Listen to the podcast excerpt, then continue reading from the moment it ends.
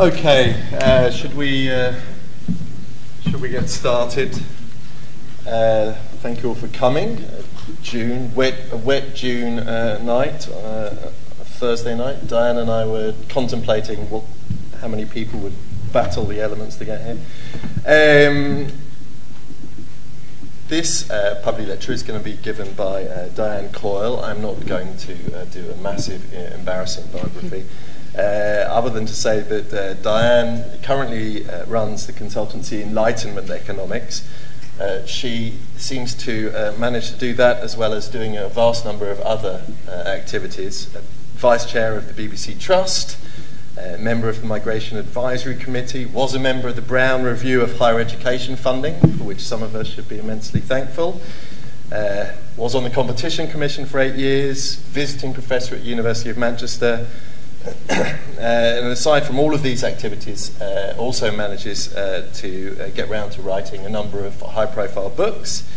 Uh, the one I think which forms the foundation of today's is The Economics of Enough, which was published in March 2011. Uh, but she also had The Soulful Science in 2007. And actually, one of the first books I ever read that got me thinking about urban economics, which was The Weightless World in 1996. So, um, Diane, the floor is yours. Diane's going to talk for about 30, 40 minutes, and then we'll open the floor up for questions. Thank you very much, uh, Henry. And uh,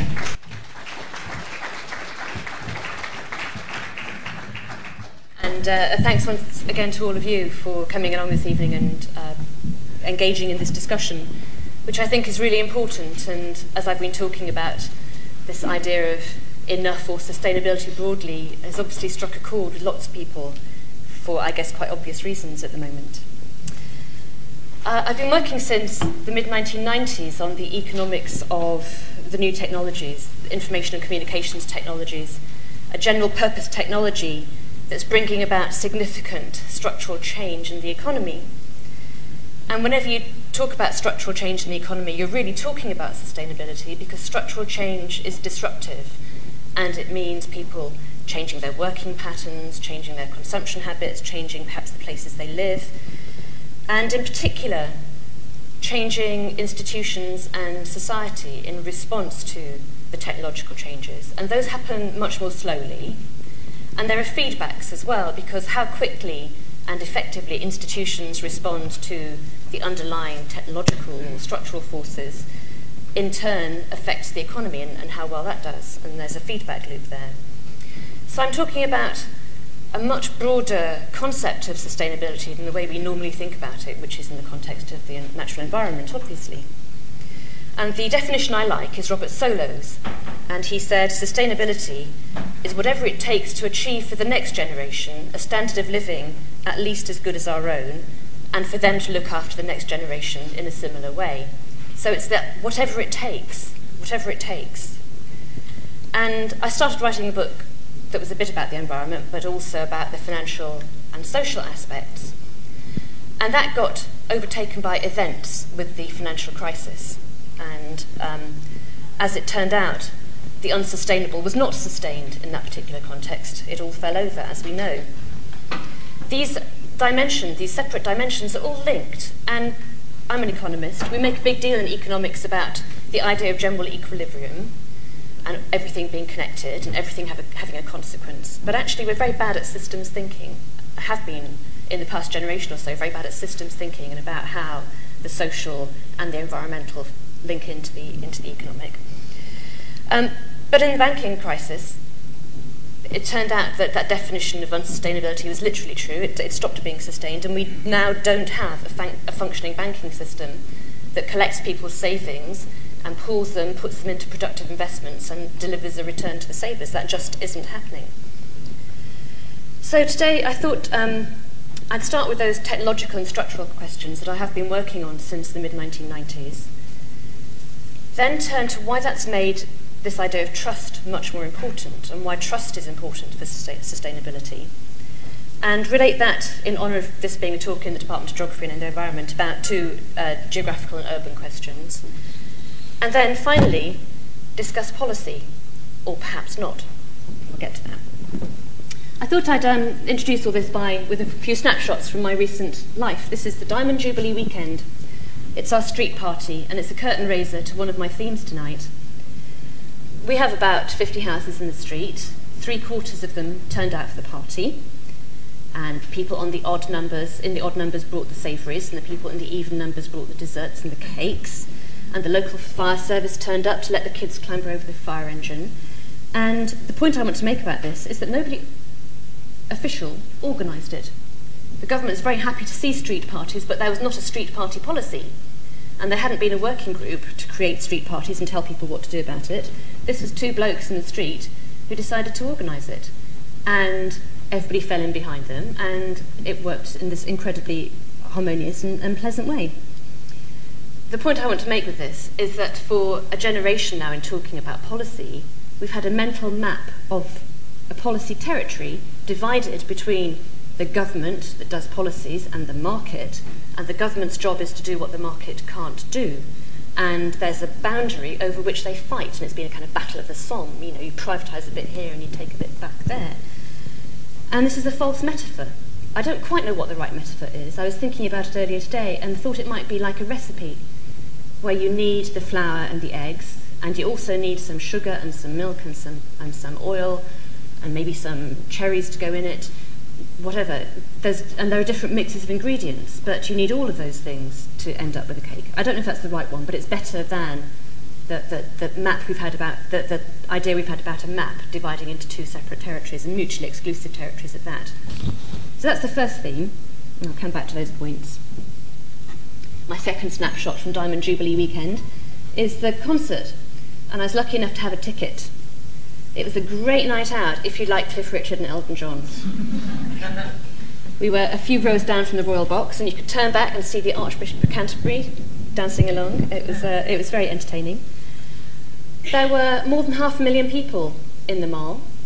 It ended with a fantastic fire- fireworks display at 10.30, and at 10.45, everybody thought, been a long day, head straight back to the tube.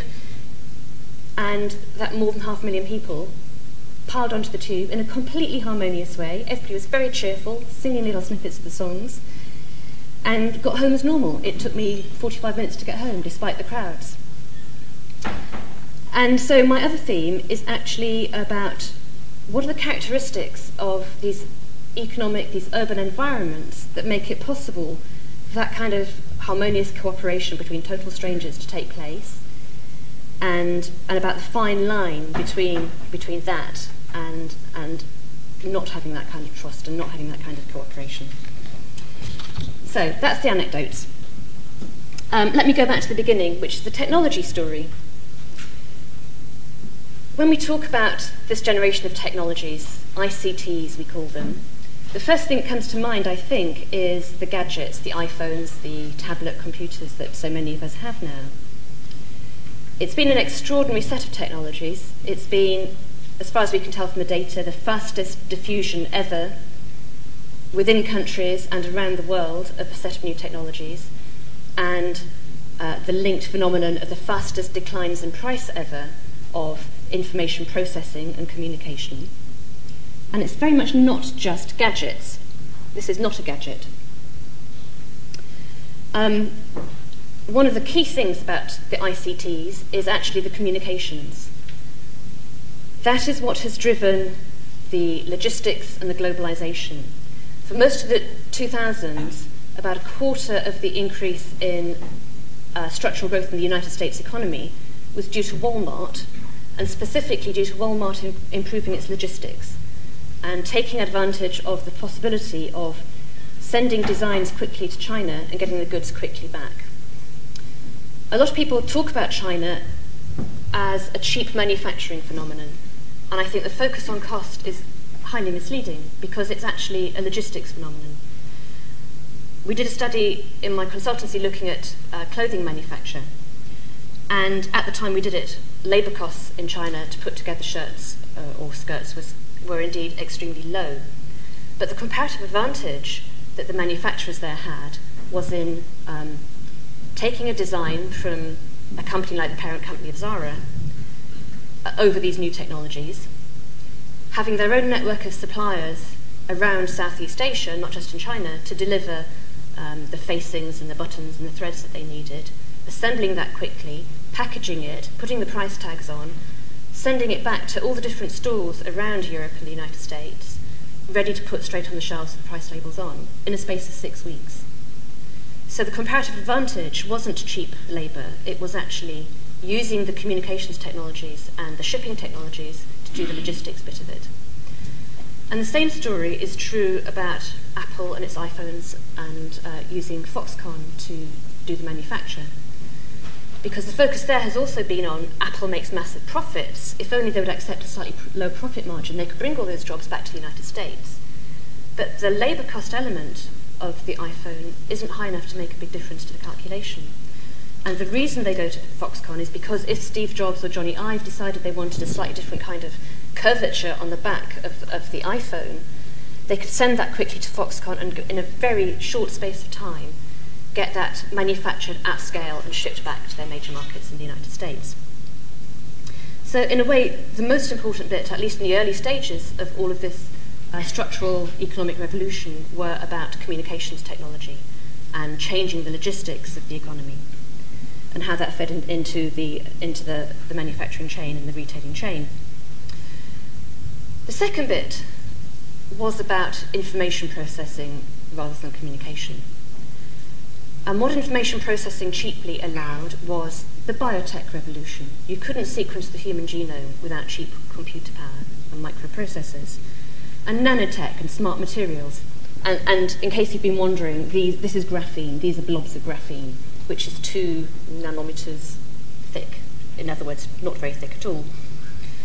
And so there's a whole subsequent um, wave of, of innovations, technological innovations, built on information processing. And these are in their relatively early stages, and we still have yet to see the commercialization and application of a lot of these bits of the technology.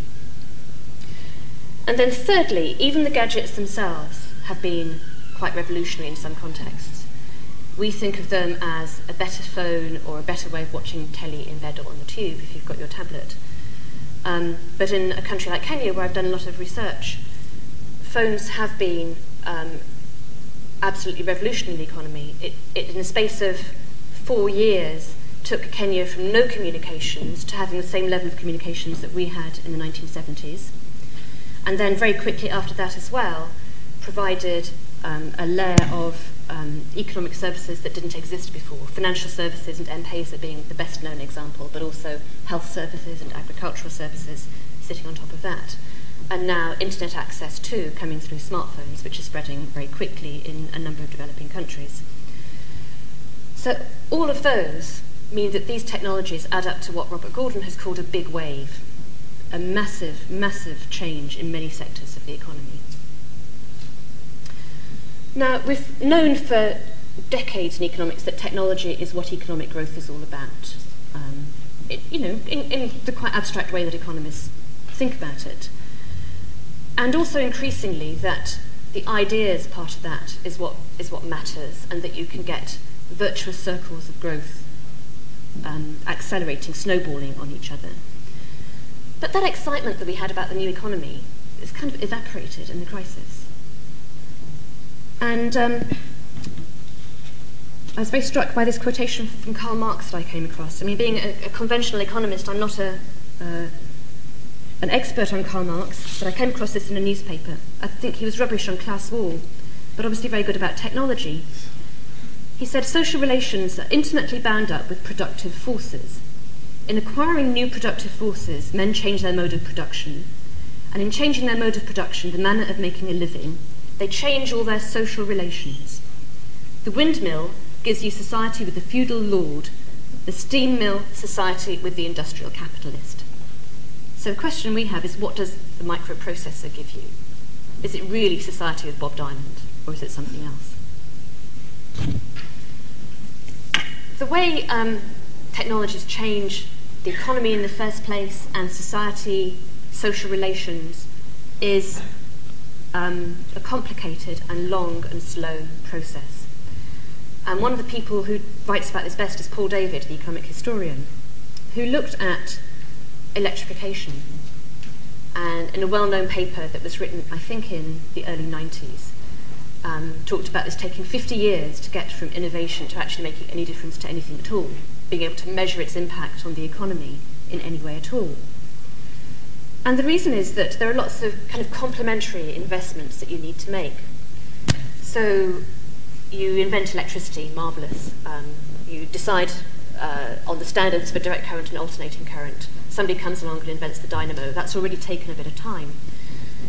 Then you need to build power plants and the grid. And because factories um, used to be built around one steam engine and they were tall and thin, so all the machines on the different floors would revolve around the one steam engine. You need to build new factories to use dynamos on machines, and then you have the capacity to have an assembly line and get the efficiency gains that come from having an assembly line. And then you get suburbs built around the factories, and the combustion engine comes along and helps with that, of course. And then, because you've got dynamos, you can um, sell housewives in the suburbs labour saving devices. So instead of uh, having to do all the washing by hand, they can have a washing machine, they can have a fridge, and then women can go out to work, and you get Marilyn French in the women's room and all, all that social revolution. So, you know, you're talking about a centuries long process. And who knows if that's the right story? You could probably tell completely different stories about the social effects of um, electrification. Um, but, but the point is that these are very profound and large scale changes and inherently unpredictable. And in fact, Paul David coined this fantastic phrase, technological presbyopia. And I'm middle aged and I'm short sighted and wear contact lenses, but I'm also, because I'm middle aged, long sighted at the same time, which seems hugely unfair. But to read now, I put glasses on top of my contact lenses. And it's the same idea about technology and trying to figure out what they're going to do. There's a huge excitement about new technology, and in the early days of the dot com revolution, we all thought it was going to absolutely transform everything, and then it all went fut and all the companies went bust, and there were just a few titans um, like Apple and Google left. And people get kind of, uh, there's a, a, backlash against it, and, and meanwhile, people quietly change the way they, their social relations, the way they work, the way they run their lives using the new technologies. And 50 years later, we have something completely different and at the moment inherently unpredictable as a result of these technologies. But I want to suggest two things happening as a result of this wave of technologies. Um, one is that the fact that they're information and communication technologies means that value added in the economy is increasingly generated by the processing and communication of information, which is an intangible activity, uh, which depends very much on communication, obviously, and um, has certain characteristics, like being very hard to measure and assess. So that's one consequence. And another consequence is um, what you might call the paradox of distance. There was a, um, a fuss about the death of distance and how these new technologies meant that anything could be done anywhere. And of course, in a sense, that's true because now anything we wear or anything we use is made all over the place and you can do anything anywhere. But at the same time, face to face activities have also become more important because a lot of the new kinds of jobs and new kinds of activities and high value added bits of the economy depend on things that are very difficult to communicate if you've not had some kind of face to face contact, at least in the first instance. And I, the first work I know about looking at the complementarity of communications technologies and face to face contact was Ed Glaeser and a co author quite some time ago.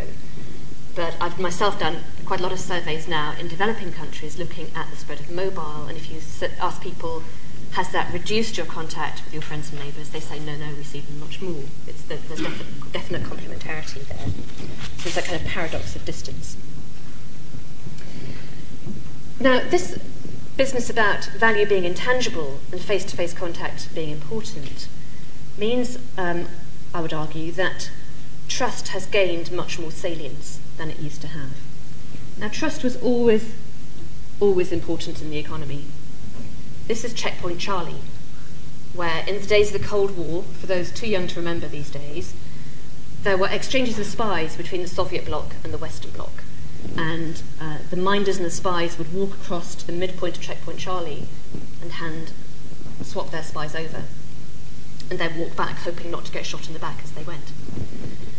In anything other than a, a barter economy, you need more trust than that manifests because you're separating the transaction in time and space.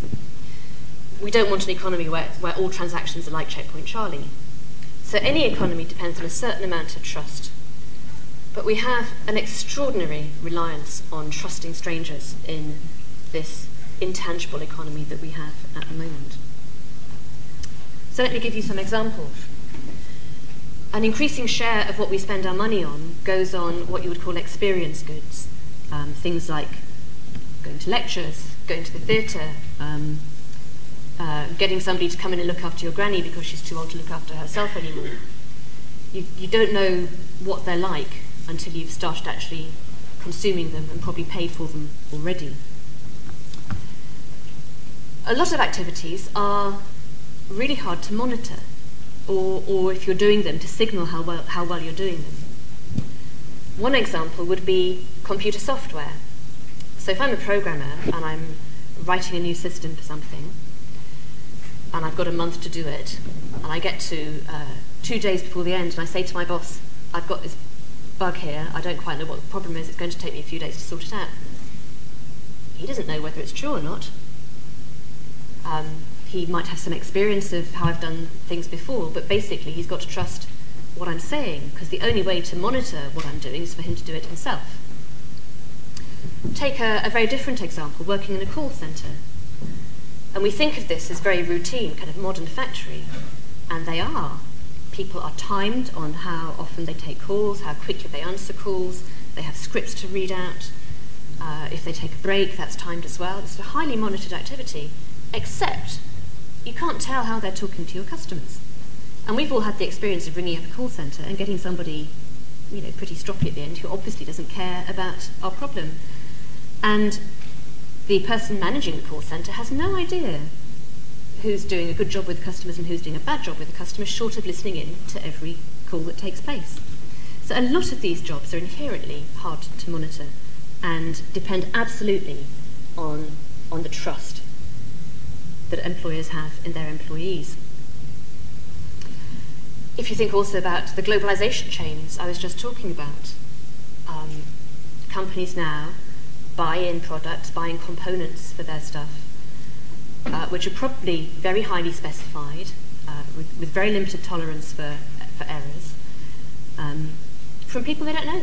In a place in China they've never heard of, that turns out to be a city of 10 million people, but they hadn't heard of it before they looked on the internet and found that there's somebody offering to supply this particular component to them. So there's a lot of non-routine work and in the economy, most of the economy now is not like the manufacturing economy of the 1960s, when the car or the television set rolled off the production line and it was just down the road, and if one of them was going wrong all the time, you probably knew exactly which worker was responsible for, for the faults. It's absolutely hard to identify now. There's um, an essential bedrock of trust in almost all, GD, all of GDP, and correspondingly, a much greater risk of opportunism. And if your employer doesn't, if your employee doesn't like you, of them, you know, coasting along, not doing a very good job, seeing what they can get away with. The scope for opportunism in the economy has become quite extensive. So this is quite a fragile situation. We have an economy that has got a long way on trust. This is a high trust economy, but there's a fragility in it. And the stakes are high because this kind of intangible value evaporates overnight. And we've seen it in companies like Enron, we've seen it in banks. The banks might still have a lot of goodwill on their formal balance sheets, but they've got no value, I tell you. They've got no value. And in urban life in particular, we depend on strangers absolutely um, with the diversity of, of, origins, the cosmopolitanism that characterize all the big global cities like London, um, but also, of course, growing inequality and growing social tensions. So I want to talk a little bit about the inequality. And this is a slide I think I nicked from uh, Steve Machin. And it shows the share of GDP in the pink line going to the bottom half of the income distribution, and in the blue line, the share going to the top part of the income distribution. Um, much of the productivity gain in the economy over the past 20 years, due to these technological changes, has not gone to very many people. This is much more extreme in the United States than here, but all of those benefits in the US have gone to the very richest cohorts of the population. Inequality here is the highest since the 1940s, in the States, the highest since the 1920s. I find it hard to believe that a society this unequal is sustainably a high trust economy. I find it hard to believe that Barclays back office staff are going to do their best when they read headlines about, about Bob Diamond's 21 million pounds. I must say that um, there's little evidence, there's little evidence that inequality does affect economic growth. So it's a contention rather than something that I could, that I could prove to you. But I do think inequality is linked closely to these technology driven structural changes in the economy that I've been talking about. And is actually most extreme, of course, in urban locations.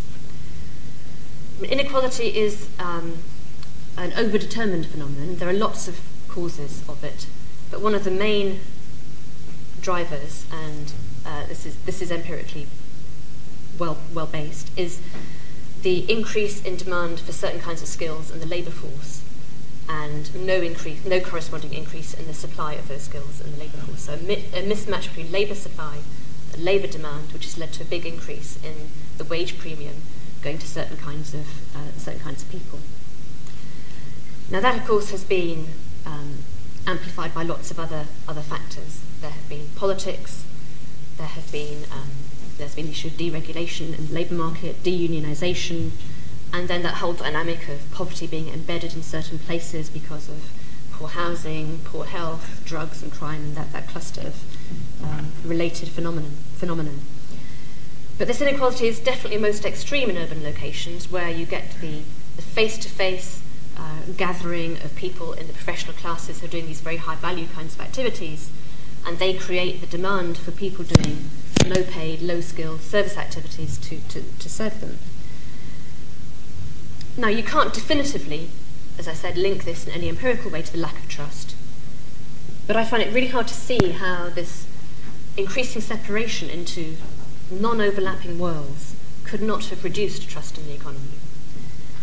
Um, Michael Sandel's new book says a lot of very silly things, but I think one of the very sensible things it says is about the loss of that sense of community and civic space if people are geographically occupying different parts of the city, different jobs, not overlapping in schools, not overlapping in their lives in any way at all. And I have, um, to illustrate this, nicked a couple of other slides from um, uh, these are Joseph Rowntree Foundation studies of London's uh, uh, poverty rates in different parts of the city, 1970, 80, 90, and, and 2000. And the colouring shows both the increasing rate of poverty over that time, but also that, that uh, centripetal effect of it clustering in, in those central boroughs in the city, the red coloured boroughs in the city. And then if I skip ahead to two. Uh, this is from Danny Dorling's website, essentially showing in a different visualization the same thing that if you take the actual geography of London constituencies and uh, use the income data to, to change the map, you see that rich people and poor people are living in different parts of the city. There we go. Um, now, there are these reinforcing mechanisms. I just talked about the reinforcing mechanisms of poverty. There are reinforcing mechanisms at the wealth end of the scale as well.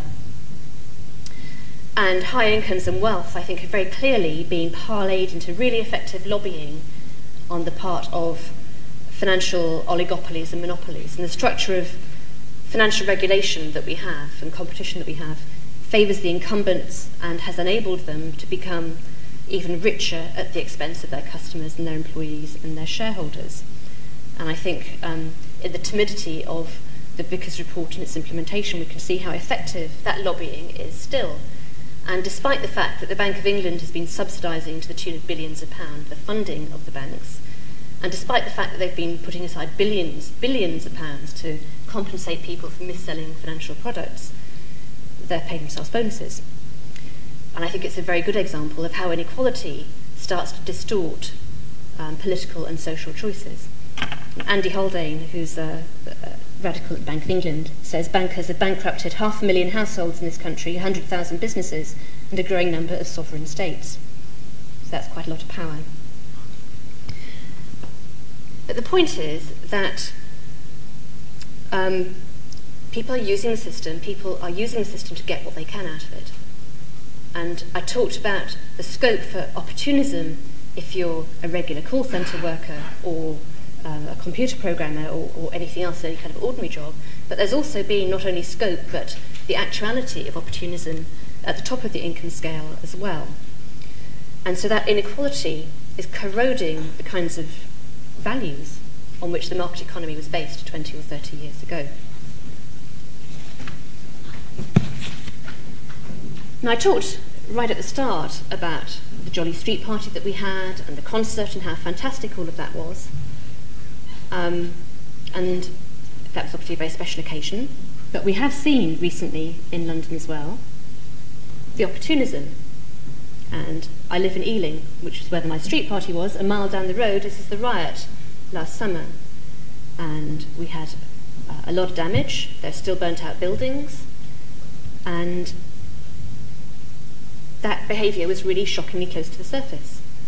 So in this same place, this same place where people um, get together for a nice uh, celebration of the Diamond Jubilee, there were other people, or who knows, perhaps even some of the same people, went down the road and rioted a few months earlier. That opportunism is quite close to the surface, and the social makeup of the rioters was quite diverse, actually. The um, postcodes of where they lived, if you looked at court cases, um, was not all clustered in the problem estates around about. It was, it was quite widespread. They had come from quite, quite long distances. Some of them had come seven or five miles to come and write and down the road from me. And they were united by a lack of any shared sense of responsibility for the community, the urban space, the, the local economy. So, although we have got a long way on having a high level of trust and we depend very much on it, I think there's, there's worrying evidence of fragility in it. And it's not just in the fact that there was a riot for all kinds of complicated reasons, it's in the polling evidence as well. So I don't know how well you can see this from further back, but this is, uh, I've plucked out some of the numbers from the regular Ipsos Mori polling, which asks people, which of these professions do you trust? And I've shown a few years, they have uh, annual data on this, and they have about 20 different professions. So I've given you the highest trust ones, the doctors, the teachers at the top. And doctors have stayed the most trusted.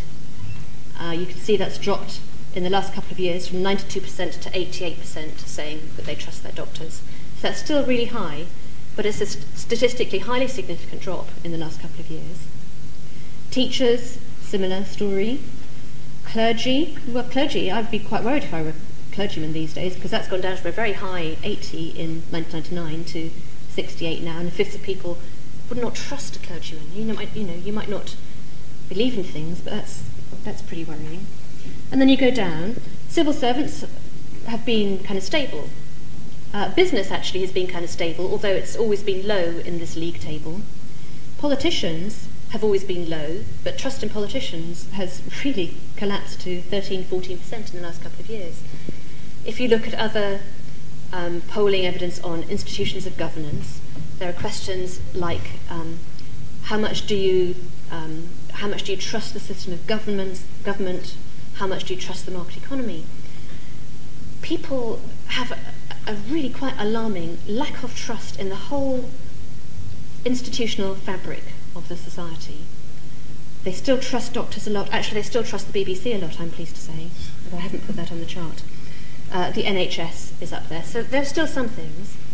But in things like uh, trusting the civil service, trusting politicians, trusting the system of government, trusting political parties, very little at all. And I think that's, I think that's really alarming. Now, as I was saying right at the beginning, we've had this tendency to paint government and markets as completely separate domains, and one does what the other can't. Um, I think it's much more important to think about a larger domain of collective ways of responding to the sort of um, uh, economic and social tensions that the structural change in the economy is, is driving. And this collapse in trust, to me, points to a mismatch between the uh, economic relations, the social relations driven by the technology, but also demography, actually, which I haven't talked about tonight, and, and the lack of change in the collective institutions that we have at the moment. And although we tend to think about what kind of policies should the government have, I think it's probably more important to think about institutional change and institutional responses, because there are lots of social and economic institutions that are not either government or market, and that's things like unions and companies, but also local exchange schemes, uh, free cycle, um, companies themselves.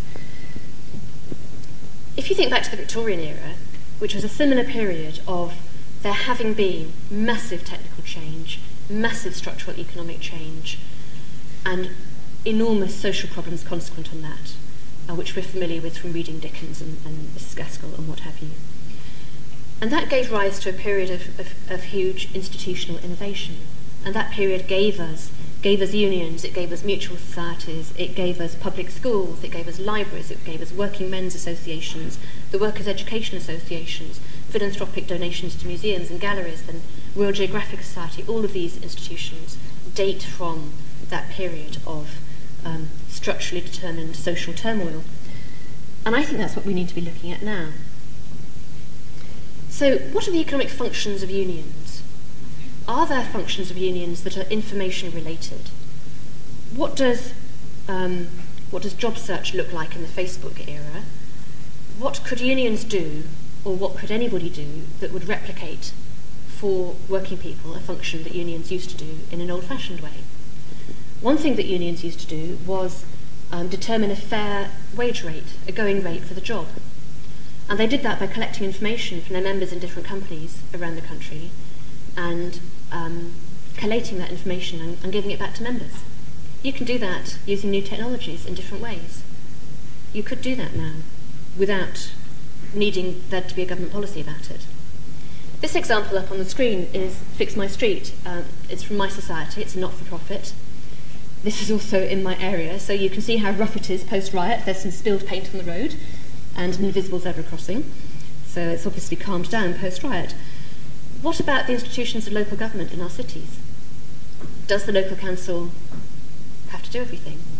Could we, I mean, we don't want a street party every week. Are there things that other people can do that the technology can be used for? What are the institutional responses to the kind of um, social and economic dislocations that we've been seeing? Now, I don't know the answers, but that's the area that I think we need to think about. Uh, last week I was here to listen to Niall Ferguson's first uh, BBC Reith lecture, which is going to be broadcast next week. And he was talking about actually exactly, although he didn't use the word, exactly this issue of sustainability. And being a historian, he quoted Edmund Burke. And I looked up the quotation. It's um, Society is indeed a contract. It's a partnership in all science, a partnership in all art, a partnership in every virtue and in all perfection. As the ends of such a partnership cannot be achieved for many generations, it becomes a partnership not only between those who are living, but between those who are living, those who are dead, and those that are to be born. And I agree with Niall Ferguson that that partnership between the generations has been broken, that parts of the legacy, including the legacy of trust that we inherited from an earlier structure, have been destroyed, and, and that the future generation is clearly going to be worse off, and we've already failed them.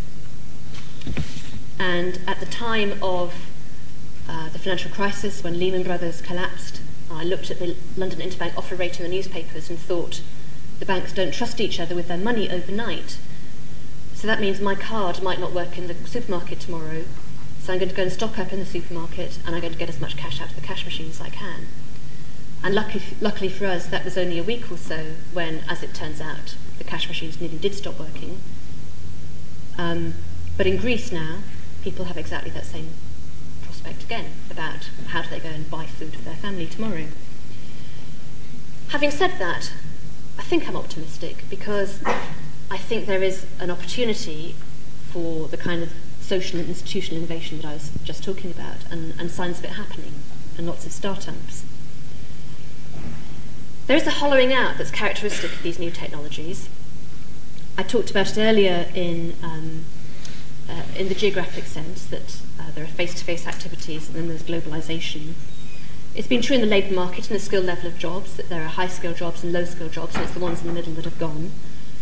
It's been true in the things that you buy. People buy stuff from Primark that's very cheap, or they buy designer stuff that's Louis Vuitton and in the magazines, and Marks and Spencer has really been struggling. So there's a kind of hollowing out pattern there. And I wonder if that's also going to be true about institutions and governance. Uh, Dani Rodrik has written about this, about having global challenges in an era of not only national government but actually increasingly nationalistic government, and that being a problem.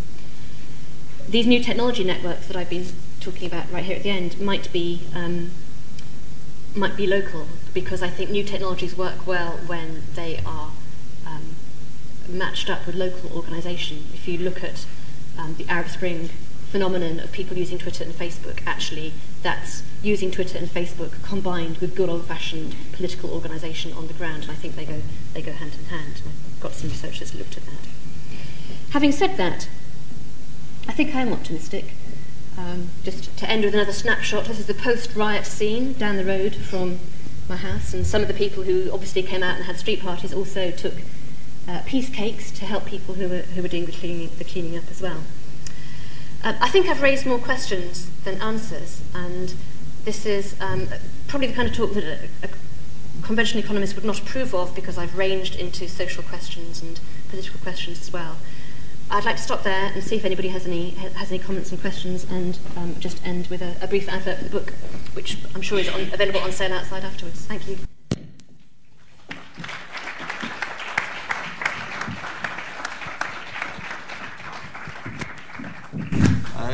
Well, uh, thank you uh, very much for an interesting talk. As I like to think of myself occasionally as a conventional economist, and I didn't disapprove too much. Uh, we've got uh, plenty of time for questions. Uh, I'm sure there are some out there. There are mics. Uh, if you feel like it, you could tell us who you are and, and where you come from before asking your question, but I don't necessarily think that's compulsory. so, questions? Gentleman in the blue. uh, Chris Tennant, research student here at the LSE. Do you think this is a particularly British phenomenon, and whether or not your diagnosis of uh, the sort of intolerability of inequality would be so true in the US, or do you think they have a greater tolerance for inequality and therefore a less likely kind of breakdown of trust? Well, I don't, I don't. I used to live in the United States, but that was a long time ago, so I don't want to set myself as an expert on it. But I think the dual phenomenon of the Tea Party and the Occupy movements are actually a, a populist reaction to exactly the same phenomena.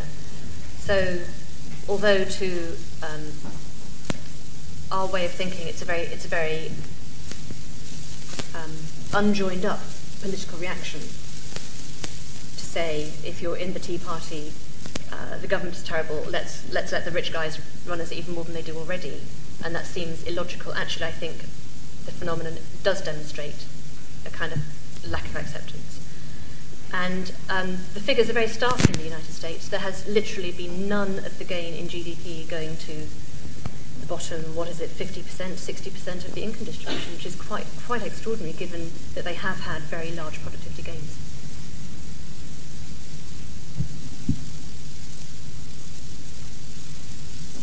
Two here, lady here in the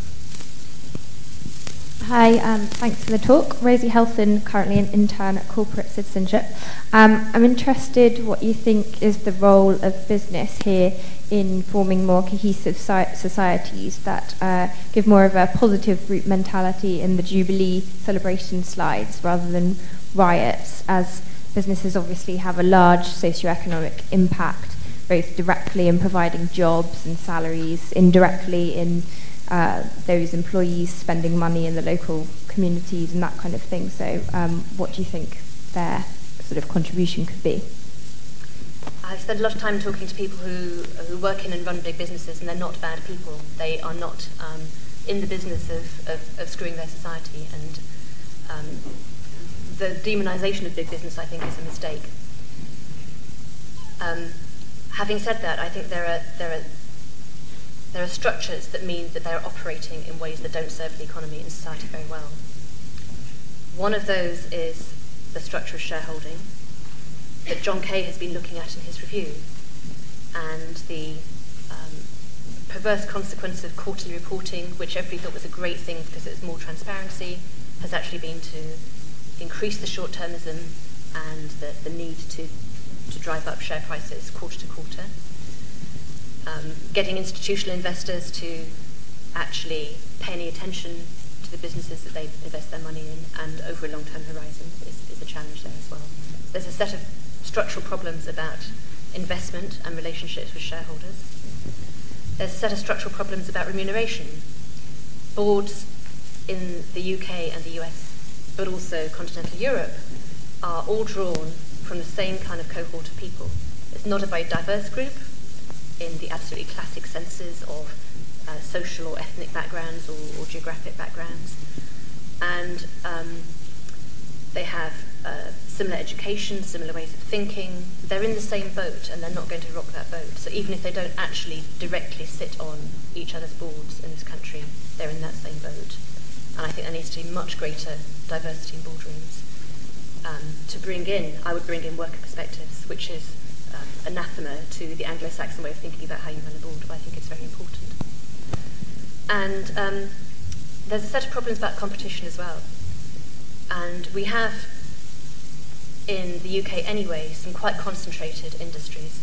The economies of scale have become large, and Tesco doesn't need to do anything to be able to keep out other companies because it's such a big buyer, it can get better prices.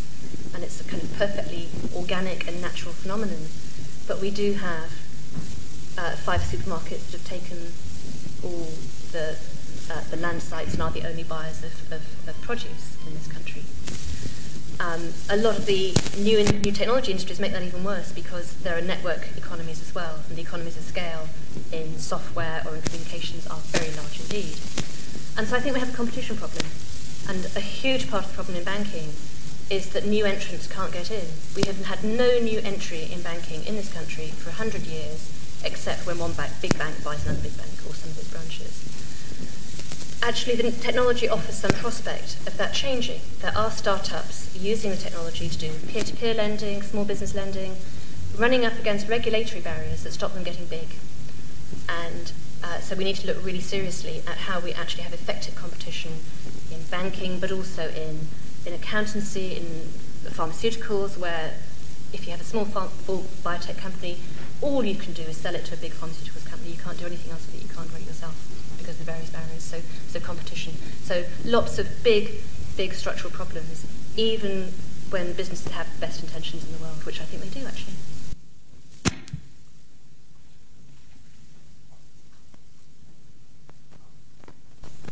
Yes, uh, John Edwards, uh, South Place Ethical Society. Um, you so far you've uh, brought in some very interesting e- e- comments on how the economy works and what, what is going wrong, but it seems to be purely from a business as usual point of view. And you don't seem to have said anything whatsoever about the uh, physical limitations to growth, the growing environmental problem, shortage of resources, potential collapse of agricultural production, and other sort of issues waiting in the wing. I, I was coming expecting and talk about sort of longer term sustainability but you seem to be um, sort of propping up business as usual, as it were. Um, so no, it's a fair point. I do have a whole chapter about it. Um,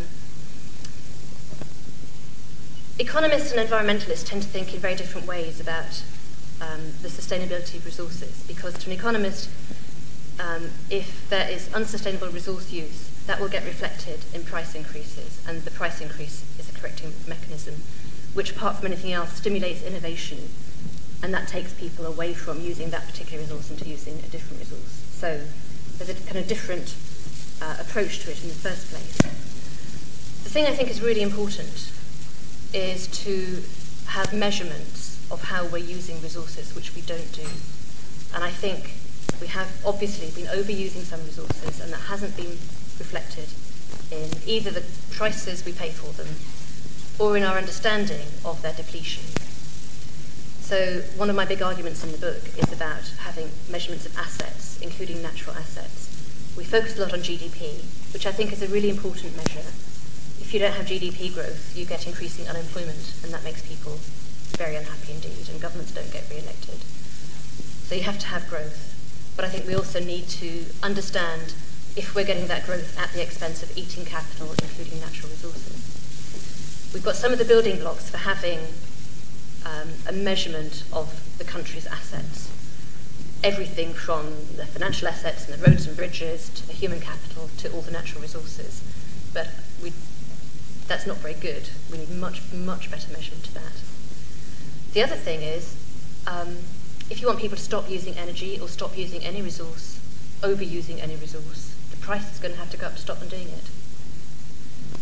And that's a really hard, that's a really hard political thing to do. And I don't think any government so far has actually taken on board how much more people will have to pay to turn on their lights at home and turn on their computers if we're going to reduce our use of energy.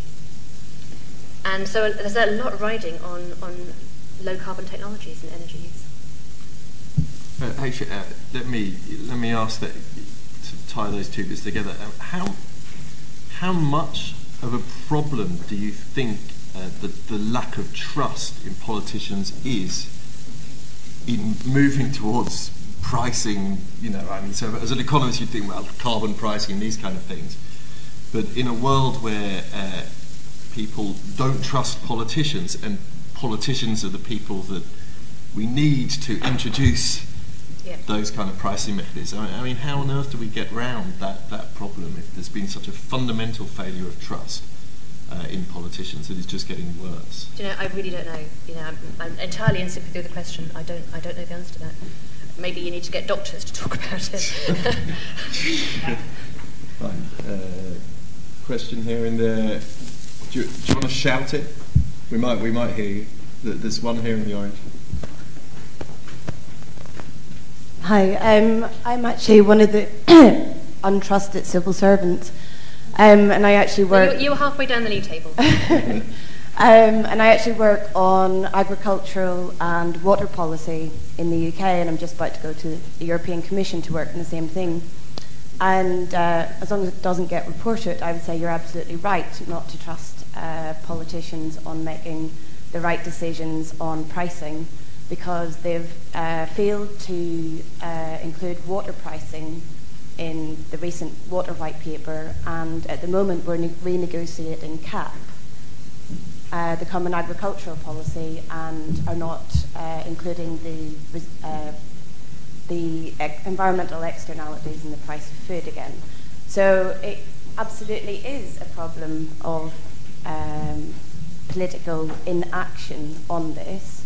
And um, yeah, I think that, that's where we are at, at the moment. So definitely something has to change on that. But my question, that was just a comment. Um, my question was, it, it, I haven't read anything of your book, but it sounds a little bit like um, what David Cameron was trying, uh, could possibly have been suggesting under the big society, um, but hasn't really articulated uh, very well. And I wonder if you've been asked that before, or if you do see any links with that policy. it's not my mission in life to articulate the big society for him, I have to say. um, do you know, I, I think this is not a. I think politicians across the spectrum are kind of groping for a language to talk about. Um, I mean, they know they know what they know what people think about them, and for the m- mainstream MPs who are doing a really good job that's basically social work in their constituency, um, and they're very dedicated public servants. They are people who could earn much more if they did other things, but they care about what they do. So I'm not desperately cynical about politicians, but there is something in the structure of um, the way we organise party politics and report about party politics and uh, respond to them that makes it very hard for these difficult decisions to get taken. And they're across the spectrum. We've talked about the environmental ones, but it's, it's pensions as well. It's um, not subsidising things for old people so much because of the, the demographic problem that we're going to be facing. You know, there's a, a lot of really difficult long-term decisions for politicians to take. And um, give them some ammunition, give them better measurements so they can talk about it in a different way, and and don't put the whole burden on politicians to sort things out. You know, we need to think about some things, just just doing some things for ourselves. And I don't know if that's a big society or not. Right, last chance. We're moving towards a conclusion. So, on here. Yep, yeah. Sure. Well, I'm going further down the trust scale. I'm a banker.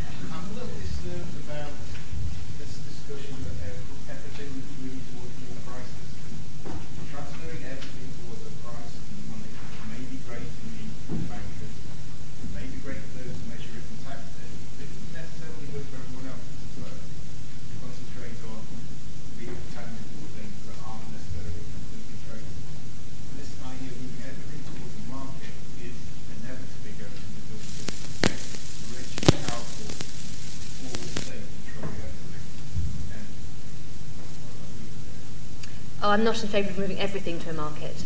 Um, but where you can have markets, they can be really powerful mechanisms of changing behaviour. I would like to change people's behaviour and their energy use quite dramatically, and I think putting the price up a lot is a really effective way to do that. But that doesn't mean I believe in markets, markets and everything. And actually, um, in in creating a civic space, it's very important not to have markets everywhere. I certainly believe that in broadcasting, or I wouldn't do the job that I'm doing. Um, and there are other areas as well. In this country, we believe strongly that um, in, the, in the healthcare system, there are elements of that where you might go for a bit of market efficiency, but really important elements that are not in the market.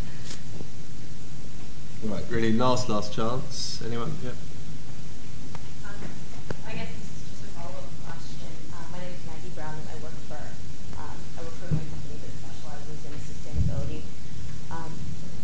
So if the push for institutional change can't come from the, government because there's a lack of trust, um, it can't come from banking or businesses because it's just not functionally possible, um, where, where do you think that push towards institutional change is going to come from? How, how can we how can we move forward and make the changes that need to happen?